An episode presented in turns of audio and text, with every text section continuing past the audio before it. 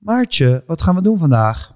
Nou, we hebben vandaag weer een speciale editie. En deze keer gaat het helemaal over foodtrends. Dus we hebben het over clubstourants, over voedsel uit de vriezer, over caviar met champagne en over confusion. Ja, best een lastig woord, hè? Dat is clubstrand. Ik zat al te struikelen, ja. Ja, maar heel goed. Ik ben, waar ik heel blij om ben, is dat we twee afleveringen met champagne hebben. Dus dat kan niet misgaan.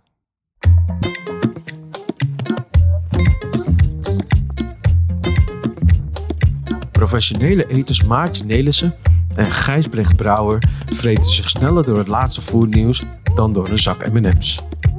In Backlekker de podcast delen ze om de week wat hun smaakte, verbaasde en irriteerde. De lekkerste ontdekkingen, licht verteerbare eetweetjes en verse trends.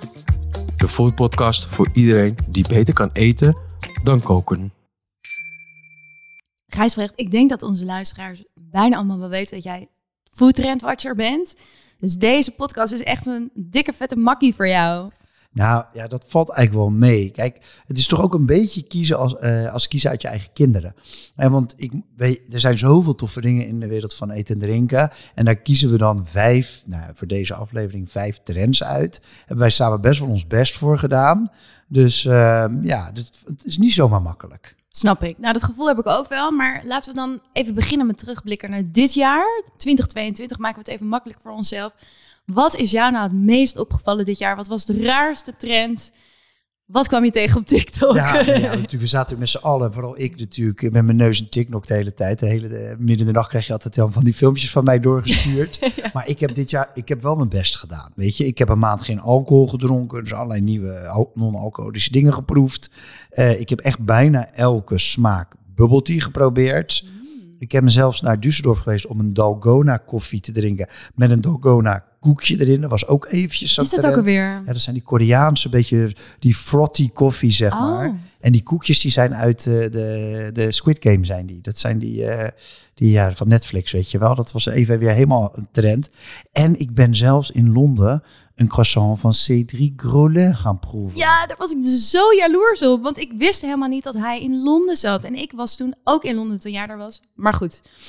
Nou ja, TikTok, je volgt het op de voet, maar wat is nou het raarste wat je hebt gezien? Nou, ik heb één ding, misschien niet het raarste, maar ik had een, ik had een trend in het kwadraat. Ik had echt wel veel geluk, um, want ik ging, uh, ik kreeg namelijk een pumpkin spice espresso martini. Oh my god, het is echt een soort food trend home run. Ja, dit was ook echt wel raak hoor. Uh, dus ik had geluk. Ik, ik mocht met uh, verslaggever van NRC mocht ik mee, want die wilde een artikel gaan schrijven over de espresso martini, de opkomst van de espresso martini. Ze zei ook tegen me, nou we hebben het eindelijk ook bij NRC. Gijsbrecht, weet jij een goede bartender die wel iets met de espresso martini wil? En dus ik kwam bij Marie-Louise en die werkt voor Loopuit. En die hebben zo'n heel mooi pakhuis. Wat is Loopuit ook weer? Loopuit is een gin. Soort oh ja, oh ja, ja. gin. Zo'n heel, door Jules Dilder omarmd zeg maar, toen hij er nog was. Um, en die hebben dus zo'n heel vet pakhuis in Schiedam. En in dat pakhuis zit ook een dametje. En die maakt hele stoere kruidenmixen. Mm. En dus een van haar kruidenmixen was dus de pumpkin spice, gewoon pompoenkruiden. En daar heeft zij dus toen met die gin en met die pompoenkruiden heeft ze een, esma gemaakt. My god, het was espresso echt martini. De, espresso martini was echt de lekkerste die ik dit jaar gedronken heb. Oh. En wat is uh, jouw eigen eetnieuws, rare trends? Ja, niet echt eetnieuws, maar wat ik echt gewaardeerd heb dit jaar. Want we, we kwamen uit allemaal crisissen en het was gewoon het jaar van nog meer nieuwe crisissen er, erbij. Alles was crisis. En wat ik te gek vond, was dat je eigenlijk zag in de horeca, maar ook daarbuiten, dat alles weer ging over het leven vieren. Alles was met decadente boter. We hadden het in aflevering 10 al over die butterboards. Mm. Er is nu ook een boterkaars. Heel veel mensen hebben die daarbij doorgestuurd. Ja, die heb ik ook gehad dit jaar. En bij chique restaurants heb je vaak zelfs een botergang tussen, uh, tussen je gerechten door. Met allemaal soorten huisgemaakte boters en zelfgemaakt brood. Dat vond ik te gek. Maar dus ook decadente croissants, zoals die Supreme die we hebben besproken. In een aflevering de mooiste pasta's. Veel wijn per glas in de horeca. Alles met bubbels. Dus ik weet het, ik vond het qua eten best wel een feestelijk jaar.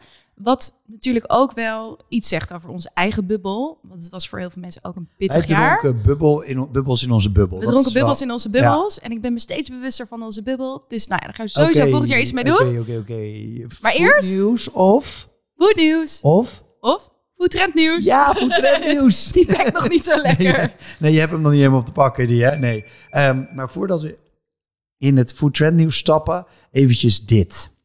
Lieve luisteraars, dit is inmiddels aflevering 14 alweer. Er staan dus 13 afleveringen in je favoriete podcast-app. Als je die nog niet geluisterd hebt, dan kan je dat tijdens deze rustige dagen rondom Oud en Nieuw natuurlijk prima doen. Luister bijvoorbeeld aflevering 13, die helemaal over kerst en de feestdagen gaat. Of aflevering 11 over de Britse bounty haters. Weet je nog, Maartje? Oeh, zeker, zeker. Mijn vader liet nog weten dat hij een van de 18% liefhebbers is. Wel van de bounty houdt. Ja, ja, ja, precies. Nou, zo de hele, helemaal door. En als je dan toch aan het luisteren bent, klik even op het plusje als je in Google of in Apple zit. Of op het belletje als je in Spotify zit. Dan mis je ons nooit meer. Maartje, weet jij wat een portmanteau is? Nou, Frans is niet mijn sterkste kant. Nee, het is ook een begrip uit de taalkunde en het betekent een samentrekking van woorden waardoor een nieuw woord ontstaat. En misschien het bekendste in onze wereld is de brunch, mm oftewel de combinatie van breakfast en lunch. Maar denk ook aan de frappuccino, hè, de frappe en de cappuccino, de cronut, de croissant en de donut. En ik hoorde jou zelfs laatst een keer de noemen. Dat is sowieso echt een aanrader. Dat is een mix tussen de tompoes en de croissant. Uitgevonden in Utrecht. Ik wijs naar Faisal, onze producent. Die, uh, die woont daar. Maar het zijn allemaal wel heel erg lelijke woorden. Ja, nou het lijkt in ieder geval wel op dat we hiervan houden in de food scene, toch? Ja, klopt. En ik heb er dus een nieuwe voor je die terug gaat komen, helemaal terug gaat komen in 2023. En dat is de Clubsterant. Ik ben hier echt twaalf keer over gestruikeld al. Maar het is inderdaad op zich een hele logische. Dus het is de samentrekking van club en restaurant, toch? Ja, precies. Zo simpel is het. Het is een restaurant met club vibes. Maar dan wel een beetje zo'n foute club met VIP-tafels. Waar je flessen wodka en champagne uh, kan neerzetten. Alleen dan niet van dat slechte sushi-achtige eten wat je vroeger altijd had. Ik noem geen namen, maar je weet welke zaak ik bedoel. Maar het eten wordt nu echt goed. Maar is het echt, echt beter eten, denk je? Of denk je dat het meer om de dikdoenerij gaat? Nou, ik, ik denk, nee, het gaat wel beter. Kijk, wij hadden natuurlijk vorig jaar in onze, in onze categorie bij de, bij de Entree Awards hadden we de Resto Bar. Ja. Natuurlijk ook wel een eh, portmanteau, hè, samenwerking. Zeker. Trekking van restaurant en bar. Um, en nu, dat is, dat is een samentrekking van een wijnbar en een restaurant. Dus dan kreeg je bij wijnbar goed eten. En nu zie ik dus hetzelfde. Ik verwacht hetzelfde met de clubs. Dus dat je daarin bij clubs eigenlijk ook gewoon goed eten krijgt. Ja, dus dan gaan we lekker eten met een dikke beat in je oren. Ja, dat is dus wel een beetje het, uh, het, nadeel. Dit zie je dus in Amerika echt al veel gebeuren. En daar zit ook een beetje de, nou ja, de, de oerclub, uh, club, uh, Tau in New York. Uh, maar het gaat er eigenlijk om dat je dus je eigen tafel hebt. En dat is heel slim, want als je een eigen tafel hebt, dan kan je dus als, als eigenaar van dat clubstaurant kan je zeggen, Maartje, jij met je vier vriendinnen aan die eigen tafel, um, twee flessen uh, wodka, twee flessen champagne, vier, uh, vier uh, diners van, dus je pakt zo'n paar duizend euro. Ja, wat een geld, wat een geld. Maar eigenlijk pakken we dus ook een beetje terug naar eind 1990, de eerste jaren 2000 toen was het namelijk ook echt rot. Ik heb, ik heb een half jaar van mijn leven zo doorgebracht toen ik in, uh, toen ik in Bangkok woonde. Met, met allemaal super vette internationale mensen naar die clubs. En dan overal nou, dat, dat, was echt te gek. Maar ik ben toch te veel met partypensioen hiervoor, denk ik. Maar anyway, toen het geld op was bij die banken in 2008... volgens mij was deze trend toen ook wel een beetje over. dat is dus precies het punt. En het is een beetje een comeback. Maar hoe zit dat dan? Nou met die crisis en die wolken die in de lucht hangen... waar iedereen het de hele tijd over heeft. Het gaat eigenlijk helemaal niet samen. Nou ja, dit is natuurlijk een hele, hele gekke combi. Maar wat je dus ziet, is dus de... Jij noemt terecht uh, uh, Zuidoost-Azië. Ja. We zien de golfstaten. We zien dit in Amerika heel hard gaan. En wat hier natuurlijk gewoon gebeurt, is dat hier de happy view naartoe gestuurd wordt. Ja. dus in Nederland had je natuurlijk in die periode die jij, die jij noemde, voor, de, voor de ellende van 2008, had je natuurlijk Superclub in Amsterdam. Ja. Ik zei net al Touw in New York, je had Cinema in Rotterdam. Maar nu begint dat dus weer op te komen in, in, in, in eh, Amerika. Carbone bijvoorbeeld doet dat echt. Je ziet het in Miami, in, in Las Vegas zie je het echt opkomen. Um, en wij verwachten dat bijvoorbeeld de nieuwe zaak van Herman Hel, die wij natuurlijk allebei Ja. goed kennen uit de jury van een Awards, aan de Koolsingel, moet je voorstellen, in Rotterdam, aan de Koolsingel, dat die ook die kant uitgaat. Een beetje die New Yorkse vibe, eh, tafels, goed Ja. eten, daarna dansen. Maar je ziet bijvoorbeeld ook eh Bar Rouge in Amsterdam. En ik heb zelfs een tapasclub gevonden. Oeh, In ik weet ook niet of ik dit moet doen hoor. een maar tapasclub. in ja. Den Haag, die heet Moya. ja, ik moet dan meteen een beetje denken, volgens mij is sowieso echt al een tijdje een trend dat we club, eh, club in al die nieuwe horecazaken een hit is, weet je wel. Dus de, Ja, Dat in die naam zit, zeg dat het in die naam alleen al zit, toch? De Harbor Club, de dit club, de Cotton Club, nou die is al honderd jaar oud. Maar precies, maar dat heeft eh, voor mij ook een beetje iets van boefjes en voetballers. Of moet ik gewoon toch aan andere type clubrestaurants denken? Nee, maar je hebt wel een beetje gelijk. Want dit, dit is de, de echte, ja, de volgende stap Ja. En dus wat ik net al zei, het eten wat wordt, wordt wat beter. En er wordt ook wel gekeken... eh, ja, dat het niet alleen maar die boefjes en die voetballers zijn, maar dat ook misschien wat meer mensen, laten we zeggen zoals jij en ik, eh, ja, oh, die is heel fout. Ja. de snobs, zeg maar, ja, de voedsnobs. Nee, dat wij dit ook wel leuk gaan vinden. Eh, maar uiteindelijk gaat het hier natuurlijk heel simpel om rijke mensen Ja, bij te, of binnenhalen, arme mensen bij te houden. Nou, wat ik dus wel vet gedaan vond, is dat eh, de club Oliva eh is helemaal nieuw leven ingeblazen. Die hebben dus een spaghetteria geopend in hun eigen club. En dat vond ik ook best wel vet. En dat is natuurlijk helemaal niet dik doen, eh, want het is gewoon een pasta voor iedereen toegankelijk, maar wel En Oliva briljant. is ook op jonge mensen gericht. Ja, dus ook als, als, zeker. als, als club heel erg eh, toegankelijk. Je ziet het ook met Yuzu bijvoorbeeld, de dining bar in Ja. Amsterdam. Dus boven heb je dan eten, cocktails. Beneden heb je dansen. Eh, dus we zien het bit en bitter in Rotterdam. In Amsterdam heb je de klaproos en de schietbaan naast elkaar. Dus je Zo'n naam. Even in het kader van Backlekker, Ja, de schietbaan. heerlijk. I love it. Maar even terug, hè. Ja. Wist jij dat in de afgelopen tien jaar het aantal discotheken met 42% is gedaald? Dat is echt niet normaal, toch? Dus ik ben wel voor dat we kijken naar hoe kan nachtcultuur blijven, ook al ben ik dan grotendeels met partypensioen. Ik, ik vind wel altijd een heel belangrijke... van partypensioen. Misschien maak Ja, ik ook een comeback. Ja, dat weet ik zeker. Zeker nu de clubs aan. Ik vind met die, die 42% dat was een artikel in NRC, dat ik, de tranen sprongen in mijn ogen. Want dat waren dus allemaal van die clubs die je kende van vroeger. Ja. Die echt, die, niet clubs, discotheken. Ja. En dat was dan de, ka- de klaveet in Hardingsveld. En weet ik niet, allemaal, allemaal van die dingen die je vroeger dan bij Radio 538 on tour hoorde. Weet je wel, waar je al je bekende DJ's tegen kon komen voordat er internet was. Ja, ik vond het wel heftig hoor. Dat voor, voor, voor we 25 jaar van jouw partyleven gaan bespreken. Volgens mij heet resume deze trend. Het is gewoon meer die aangeharkte nacht, toch? Dus dat club, restaurant, goed eten, avond uit. En is het niet ook gewoon de trend van eten wordt uitgaan? Die, komt, die hoor ik hier ook echt Ja. in terug. Maar wat ik nou ook wel vet zou vinden, en dan misschien maak ik dan echt mijn comeback, is als we nou in plaats van dat aangeharkte, gewoon zo'n beetje zo'n vuige, maar dan wel echt heel goed eten. En gewoon lekker diverse mensen. Zo'n progressieve club als in Berlijn, met zo'n Berlijnse vibe waar je lekker kunt eten. Nou, daar wil ik heen volgend jaar. Oeh, een Clubstaurant. Sorry.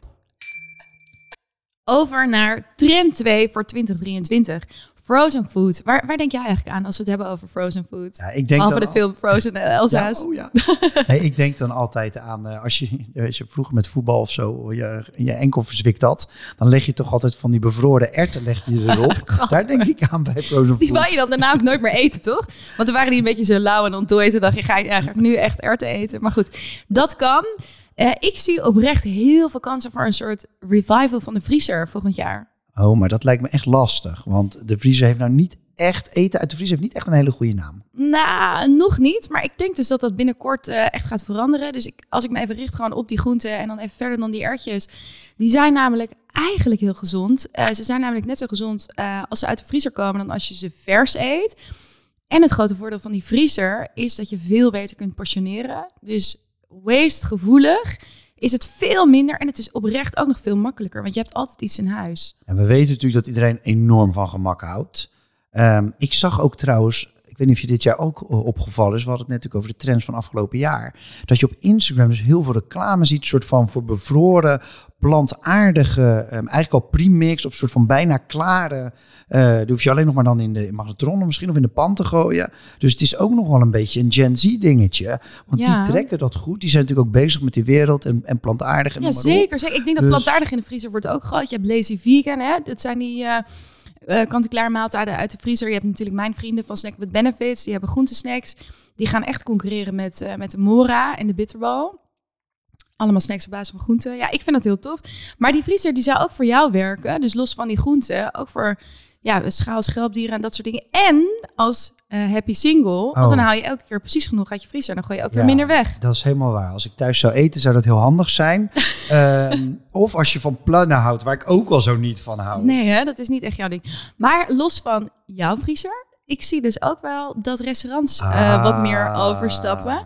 Dus wat je ziet is dat er steeds betere ovens zijn en andere keukenapparatuur. eh, om slimmer en lekkerder eh, te ontdooien. En ja, ik kan het bijna niet meer aanhoren, maar daar heb je hem weer, die supply chain issues. Als je een beetje voorraad hebt en je slim inkoopt, dan ben je ook iets minder afhankelijk. En dan is het wel heel chill dat je, dat je die vriezer vol hebt. Ja, ook voor je eigen prep. Ja, dat is natuurlijk een hele goeie. En ik heb daar nog wel een, een, een mooi sterk verhaal over. Een tikkeltje off the record.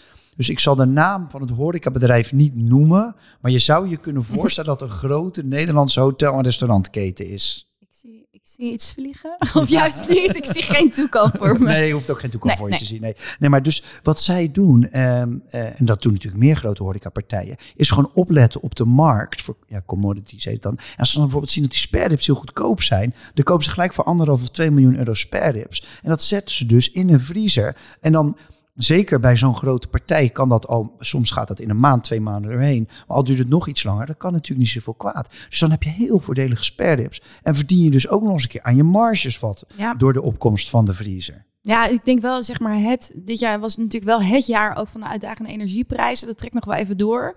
Ik ben wel benieuwd hoe het met die uitdaging gaat. Want vriezen kost natuurlijk ontzettend veel energie. En de supply chain inrichten is echt heel ingewikkeld. Dus ja, ik ben benieuwd wat het, eh, wat het gaat doen. Ja, we verwachten er dus wel wat van. Ik vind het ook nog wel een beetje een. Ik kijk ook altijd een beetje vanuit de consument. Hè? Ja. Ook een beetje mijn vak. En dan denk ik, als jij nou wist dat je groente of vis uit of, of, of, of, of scallops uit de vriezer zou hebben, zou je dat erg, zou je dat erg vinden?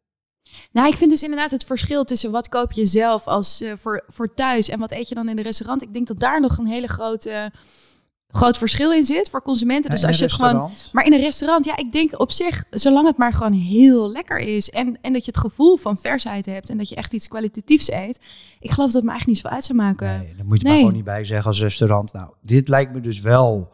eh, ja, iedereen gaat dus nu ineens een vriezer kopen natuurlijk. Dat lijkt me nou weer niet per se goed voor het milieu. Als iedereen een nieuwe vriezer koopt. En het is ook nog net Black Friday en Cyber Monday, weet ik niet allemaal geweest. Maartje, jij en ik, ehm, ja, net deden we ons een beetje voor als snops. Maar we zijn geen echte snops, toch? We houden gewoon van lekker eten. Oh ja. Misschien een heel klein beetje. Denk maar aan de vorige aflevering, toen we met veel plezier vertelden over onze champagneavonturen. Ja, nou, daar wilde ik dus precies naartoe.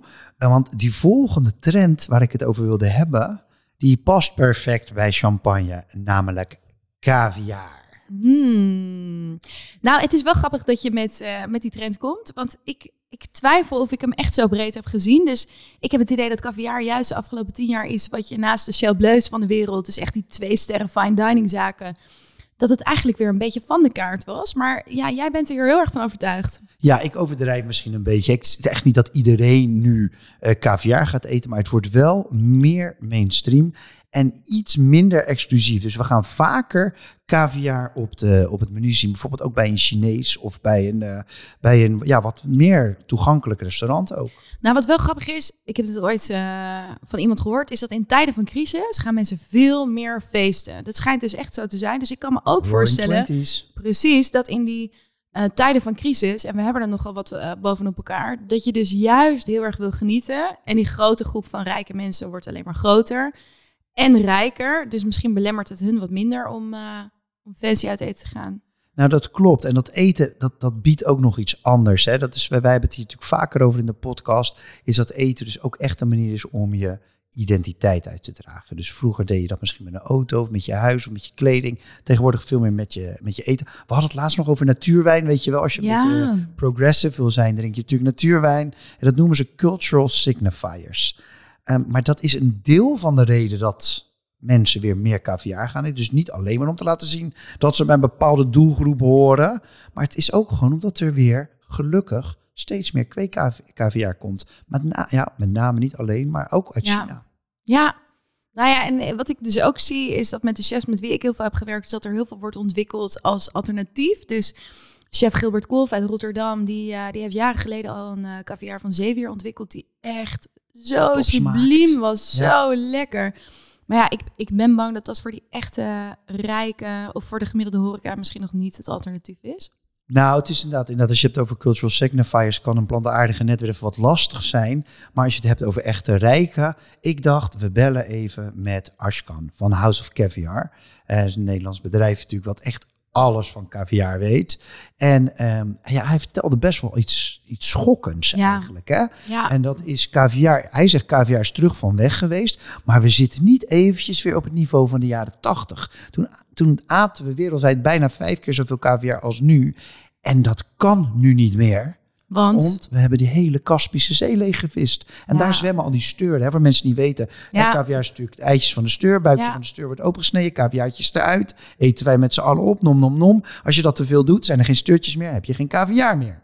Ja, Nou, Nee, het is echt heel heftig. Dus eh, we hadden inderdaad Ashkan eh aan de lijn. En, en die visstanden komt gewoon ook echt niet meer goed. De Kaspische Zee is echt le leeggevist. ja, bizar. Echt bizar. Je wordt er ook best wel verdrietig van. Ehm, ik, ja, ik vind het wel bijzonder eh, dat Ashkan heeft denk ik wel een hele gezonde bedrijfsvoering. Hij gaat echt 100% voor kwaliteit. Ja, Hij gaat ook helder. graag ja, voor de meest... eh, de beste optie, zeg maar, qua, qua duurzaamheid en, eh, en dat soort dingen. Hij geeft dus wel aan dat de kwaliteit echt nog in China zit. Het is Ja. ook wel grappig voor je perceptie, hè? omdat je Ja, toch meteen denkt aan... denk je Frankrijk. Ja, Waar ze ook en kwekerijen ik, hebben. ik kreeg gewoon een AliExpress voor Ja, China. Dus dan denk ik, dan komt het via AliExpress. Ja. Nee, maar dat is flauw, want Nee. Arskan heeft echt een prachtbedrijf. Hij zegt trouwens ook nog dat in Nederland eh, het grote verschil waarom je hier eigenlijk, als we dan toch caviar gaan eten volgend jaar, Gijs, Ja. dan moeten we dat in Nederland doen. Want blijkbaar hebben wij de nuchtere mentaliteit ook doorgevoerd in hoe we caviar eten en hoe horeca het inkoopt. Dus in Frankrijk pakken ze vaak drie keer zoveel marge en dan moet alles met goud op de foto. En het is echt een totale andere prijs-kwaliteit verhouding. Oh, wat grappig. Ja, dus die, die caviar die is dus allemaal kweekcaviar tegenwoordig. Tenminste, alles is nou, kweek er wat je eet. wild zijn, maar Nee, dat is er echt niet meer. Oh, ja. Nee. niet officieel. Het mag ook niet eens meer trouwens. Nee. Hè? En, ehm, maar dat komt dus uit Iran, waar natuurlijk van oudsher veel vandaan komt. Uit China. Amerika heeft ook een grote caviar-industrie. Dat is allemaal nog wat kleiner. Wat grappig is, want we hadden het natuurlijk net over die rijke mensen. En er zit dus enorm veel verschil tussen caviar. Want de echte rijke mensen willen natuurlijk het liefst grote eitjes, want die smaken beter. En grote eitjes komen uit grotere steuren. En wat moet je doen om tot een grotere steur te komen? Moet je langer wachten. Meer Dus- voer. Ja, meer voor, langer. Dus die zijn vaak 18 jaar of nog ouder. En dan Ja. kom je dus, en dan kan je dus, ja, dan kan je dus zeggen van, nou, ik heb echt eh, nu steur, of, eh, caviar van een, een steur van 18 jaar. En dan ben ik echt rijk en dan ben ik geen wannabe. En dat zie je bijvoorbeeld met die beluga, die is ook vaak, dat is de grootste steur die er is. En dat levert dus de duurste caviar op. Ja, ik was natuurlijk eerder best kritisch op de alternatieven, hè, dus voor die oester. Maar in het geval dat je, dat je eigenlijk geen enkele concessie doet op smaak, dan ben ik er heel erg voor. En ik vind dus echt met die zeewier caviar zoals Gilbert hem heeft ontwikkeld, denk ik, laten we met z'n allen daarop overgaan. Want hij is goddelijk. Het is ook nog een super vet verhaal. Dus ik hoop eigenlijk dat we die toch meer gaan zien volgend jaar in de horeca. Nou ja, ik denk dat we sowieso meer caviar gaan krijgen. eh, eh, plantaardig, ook nep caviar zeg maar, van andere vissen. Dus dat heet gewoon viseitjes. Dus eitjes, ja. Ehm, en als ik dan toch mag afsluiten, we gaan richting oud en nieuw. Ik denk een glas champagne met een oliebol met caviar erop. Just saying. Gijsbrecht, als vierde trend en wij staan dynamic pricing. Dat betekent zoveel als dat de prijs niet vaststaat, maar meebeweegt. Dus met de vraag of met het aanbod. En ik vind het wel grappig dat we hem dus hebben opgenomen als trend. Want het is natuurlijk totaal niet nieuw. We zien dit al jaren bij hotels, bij boeken van vliegtickets. Ik ben ermee opgegroeid op de hotelschool. Ze noemen het yield management. Maar in het eten en drinken zagen we dat natuurlijk best beperkt. Eh, in de supermarkten misschien een heel klein beetje. In de horeca denk ik bijna niet. Maar dat gaat veranderen volgend jaar. Ja, we kennen natuurlijk inderdaad een beetje. Ehm, hè, lunch in een chic restaurant is goedkoper dan dineren in een chic restaurant. En bij de appie heb je natuurlijk die 35% stickers. En eh, je weet eigenlijk, zeker in de supermarkten, dat heeft maar met één ding te maken, namelijk Minder waste. duurzaamheid Minder waste. natuurlijk. We willen gewoon Ja. minder eten weggooien. Dus proberen we met prijsverlagingen mensen te bewegen om iets ouder eten te kopen. Ja, dat, zien we, dat doet me natuurlijk meteen ook denken aan Too Good To Go. Uh, wist je trouwens dat ze pas vier jaar in Nederland zijn? Dat zou je niet zeggen, toch? Nee, je denkt dat ze er altijd al waren. I know. Dus dat doen ze sowieso knap. Ik, um, ja, Too Good To Go heeft natuurlijk vooral de Magic Boxen waar ze bekend mee zijn geworden. Met nou echt tientallen lokale restaurants, bakkers, uh, ook supermarkten. Die doen, ja. die doen, mee, waarbij je dan de leftovers uh, kan opkopen aan het eind van de dag. Wat ik zelf dus ook echt heel tof vind eraan, is dat ik bij best wel veel nieuwe zaken ben geweest, bakkers of whatever, die ik anders misschien niet zou aandoen. Dus je ontdekt daardoor ook echt nieuwe lokale ondernemers. Ja, zij doen het gewoon heel goed. En wat je ziet is dat er een soort van, ja, eigenlijk een nieuwe soort branche ontstaat van allemaal partijen die dus proberen iets te doen met het managen of slim omgaan met producten die tegen de houdbaarheidsdatum aan zitten. En dus heb je Foodelio, dat is een online supermarkt die helemaal afgeprijsde, uh, tegen de houdbaarheidsdatum aanzittende producten doet. Maar je hebt bijvoorbeeld ook in Amerika heb je Shelf Engine, soort heel slim systeem. En dat kopen ze. Eigenlijk zeggen ze tegen supermarkten: zeggen ze van geef mij jullie sleutel tot de, tot de schappen. Wij kopen voor je in, maar we meten alles en wij beprijzen het ook voor je. Ze zorgen ervoor en die, dat dus op het moment dat, dat, dat, dat er altijd genoeg is, nooit te weinig is, maar ook nooit te veel is. En als er te veel is, wordt het dan voordelig verkocht. En dat verdient zichzelf terug. Dus die jongens die zitten er gewoon tussen met software, ja. et cetera. Maar uiteindelijk ben je dus toch voordeliger uit en natuurlijk veel minder waste. Heb je aandelen in uh, Shelf Engine? Nee, maar ik vind het, vind ik echt zo vet. Nee, ik ben het helemaal met je eens. Ik vind het ook altijd heel knap als mensen dit kunnen, want dit is echt iets waar ik totaal niet handig in ben. Heel veel supermarkten werken natuurlijk al samen met uh, Good To Go. Wat we net al zeiden, veel lokale bakkers en ook uh, MKB. Ik snap dus wel dat Albert Heijn dat zelf in de hand wil houden. En misschien is het ook nog wel interessant om te bevragen van... hebben we het nou over dynamic pricing? Is dat nou de eerste reden? Of is het toch echt dat radicaal minder waste willen? En pak je dat als eerste aan? Ja, vind ik een goede vraag. Um, maar in principe gaan die twee dingen dus hand in hand. Hè? Dus als Albert Heijn het zelf doet. En je ziet bijvoorbeeld dat, dat ze hier ook wel wat mee, mee ja, uh, die digitale connectie van prijs, kun je natuurlijk ook weer koppelen aan klanten. He, dus je ziet ook dat je zou dus ook kunnen zeggen van nou gebruik het voor de bonuskaart of gebruik het voor. He, je hebt het Albert Heijn Premium tegenwoordig. Ja. Um, maar even hoe Albert Heijn het zelf zegt. Ik haal het uit persbericht. Dus uh, airquotes gaan we weer. In alle winkels van Albert Heijn kunnen klanten vanaf vandaag producten kopen. Dat was natuurlijk niet vandaag, maar je begrijpt wat ik bedoel. Vanaf vandaag producten kopen met kortingen oplopend van 25, 40 tot 70 procent. Echt veel hè? 70 procent. en ook wel goed ook. Veel, ja. Het principe van deze kortingen heet, daar is het, dynamisch afprijzen. Ze hebben niet heel veel moeite gedaan om het anders te vertalen. Nee. Um, producten die tegen de houdbaarheidsdatum aanlopen worden via dit elektronische systeem met korting aangeboden. Op deze manier blijft er minder over in de schappen daar zijn we. Ja. Wordt er minder voedsel verspeeld en kunnen klanten kiezen voor producten met een gereduceerde prijs. Ja. Ja, 70% is natuurlijk echt fucking veel. Ja, het is, het is echt heel veel. Maar ik vind het dus wel echt goed dat ze doen. En blijkbaar is dat dus ook wel onderzocht. Want er zullen hele algoritmes hierachter zitten. Ja, dat is dus de truc. Dus met die elektronische kaartjes ja. kunnen ze dus zelfs laten sturen door algoritmes. Ze kunnen zeggen, nou als het regent doen we het anders als de zon schijnt. Of in Amsterdam-Noord doen we het anders dan in Amsterdam-Zuid. Weet je, dus dat is echt wel heel vet. En nu een vraag zou dit ook andersom gelden? Dat als we nu heel vers eten kunnen kopen, de wortels zijn net uit de grond getrokken, de asperges komen die ochtend van de boer, gaan we dan meer betalen voor verser eten?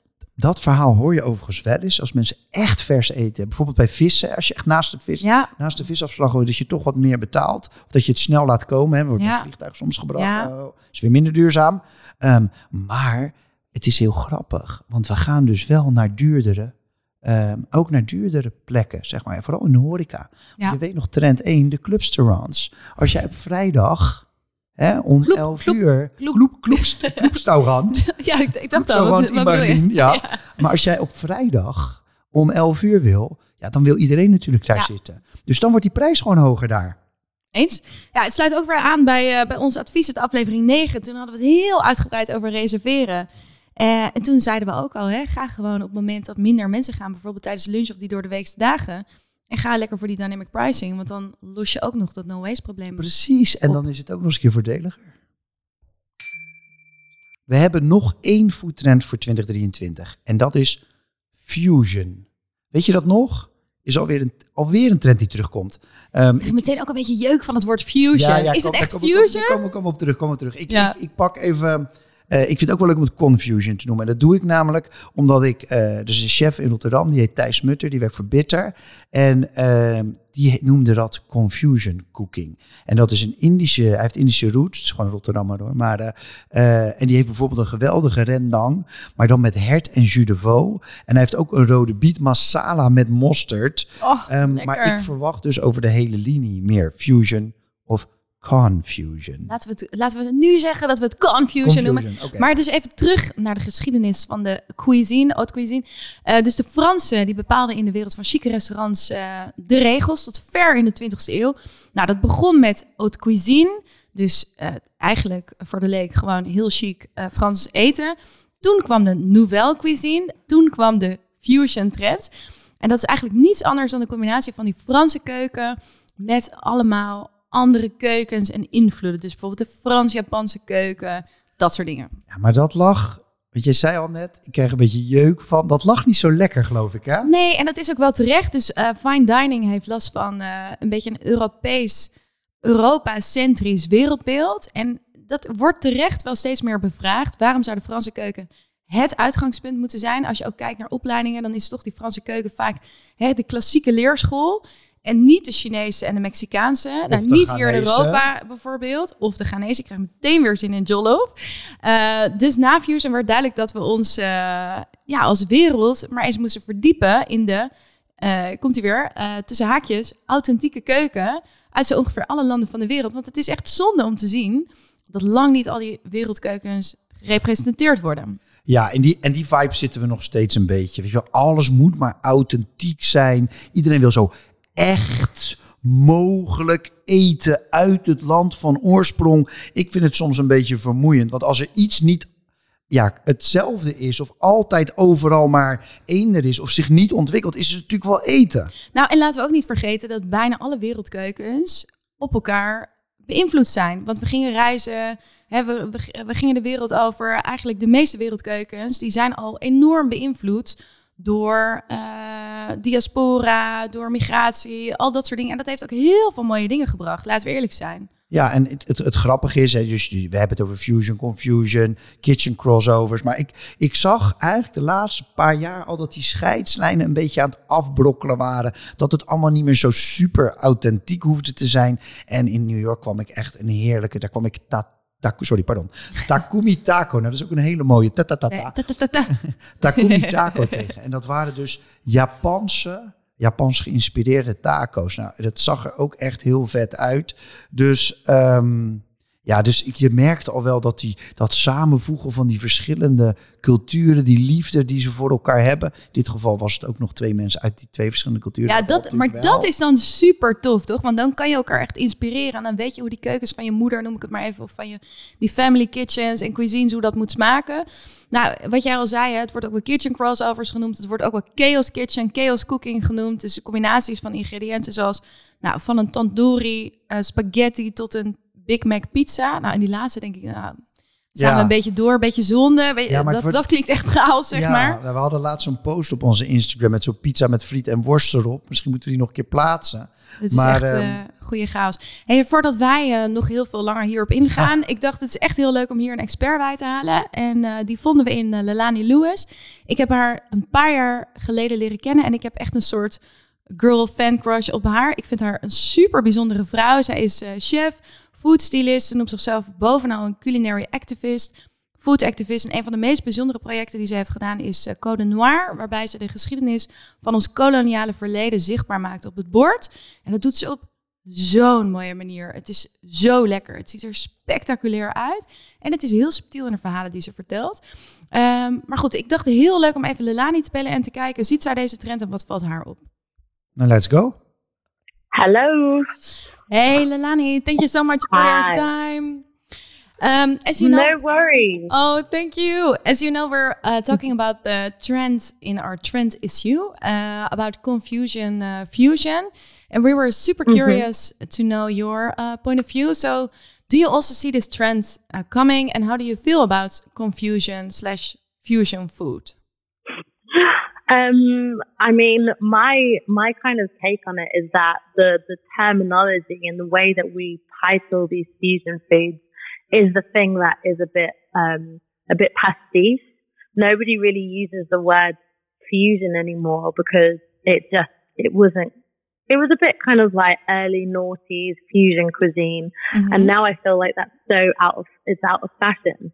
But from where I stand and the kind of food that I make and also the research that I've done, I, you soon come to realize that most foods are this fusion or confusion foods, you know? Mhm. Um, they're made up of so many different ingredients that have tra- traveled the world or cooking techniques that have come with different cultures, um, who have migrated or, you know, or for, like forced or otherwise to different parts of the world. So I do see the trend, but I honestly think that it's something as age old as, you know, the, the earth itself.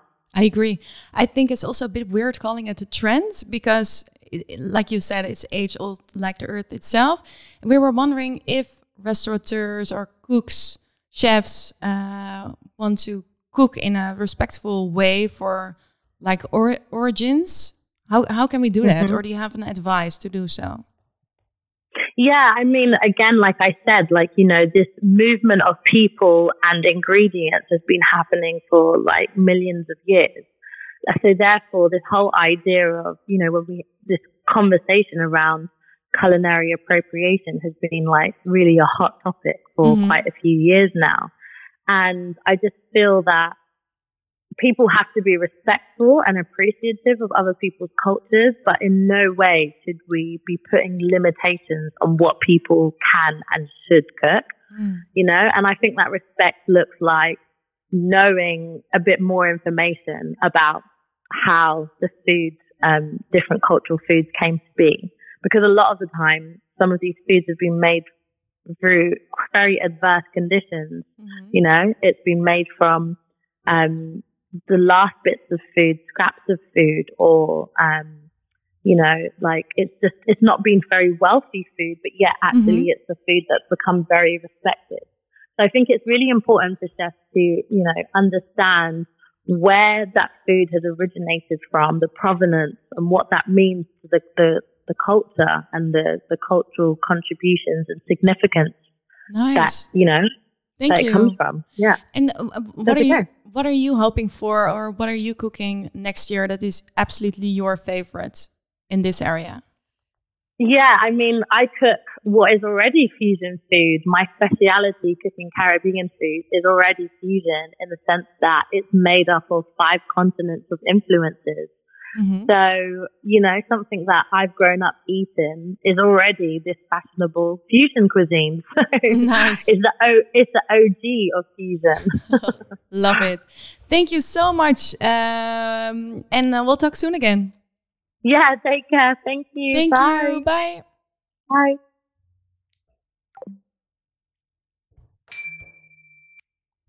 Bij deze speciale editie van eh Bek Lekker de podcast, de Foodtrend editie, slaan we kermis in je bek even over. Wel hebben we een vraag voor jullie als trouwe luisteraar of natuurlijk kerstverse. Dat maakt eigenlijk niet uit. Ja, ik denk wel dat iedereen natuurlijk eh, kermis in je bek mist. Ehm, we hebben natuurlijk eh, al een hele hoop gedaan, hè? dus 13 hiervoor. En eh, we proefden al van alles, van dubbeldekkerrepen tot erwtensoep en van astronautenvoer tot luxe babyvoeding. Maar onze vraag aan jullie is, wat mag echt niet ontbreken in 2023? Laat het ons even weten via onze social media, op Instagram of op LinkedIn. Als je zoekt op Backlekker de podcast, podcast, vaak zeg ik dat woord niet. Of plaats een comment in je favoriete podcast app. hey, waar kijk jij naar uit eigenlijk volgend jaar? Ja, het is natuurlijk een. ehm, ja, we zijn natuurlijk eigenlijk op de, op de, de omslag van het jaar. Dus we mogen het ook wel een beetje groter denken. Hè? Ah. Dus niet eens even waar we volgende week gaan eten. Ja. Maar gewoon even het hele jaar bij elkaar Statement pakken. maken. Gewoon statement. Nou, ik heb een, een mak, iets makkelijkere en een iets moeilijkere. Dus ik Doe pak maar allebei. Twee. Oké, Ja, ja, ja. Eh, nou, die makkelijkere is, ik, je weet, ik geef veel lezingen over, eh, over food trends. En eh, zo'n zo'n lezing evolueert altijd door de tijd heen. En ik heb mezelf doel gesteld om volgend jaar te beginnen met een nieuwe lezing. Dus ik ga gewoon helemaal vanaf scratch ga ik een nieuwe lezing maken. Daar kijk ik ook onwijs naar uit. En ehm, die moeilijkere, Ja. ehm, ik ga een boek schrijven. Wauw. Ja. Echt? Ja, en ik heb, uh, ik heb het erover gehad met mijn uitgever.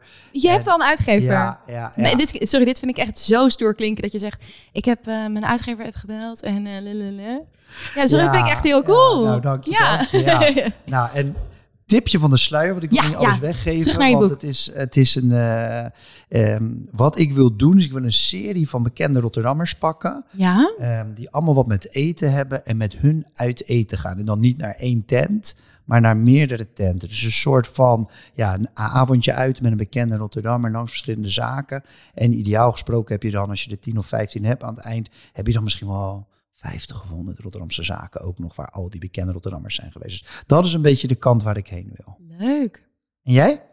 Nou, dan pak ik er ook gewoon twee. Uh, mijn eerste is dat uh, kleine Gijs, mijn uh, 3,5-jarige zoontje, die gaat volgend jaar naar de basisschool. Oh, dat is echt een huge ding. Dat is echt, echt een ding. Hij is er zelf ook heel erg mee bezig. Hij zegt ook de hele tijd, ja mama, als ik dan vier ben, dan mag ik naar de basisschool. Dan mag ik autorijden. Dan mag ik uh, mee helpen koken met messen. Dan denk ik, nou, dat zien we nog wel even. Maar wat zeker is, is dat hij naar de basisschool gaat.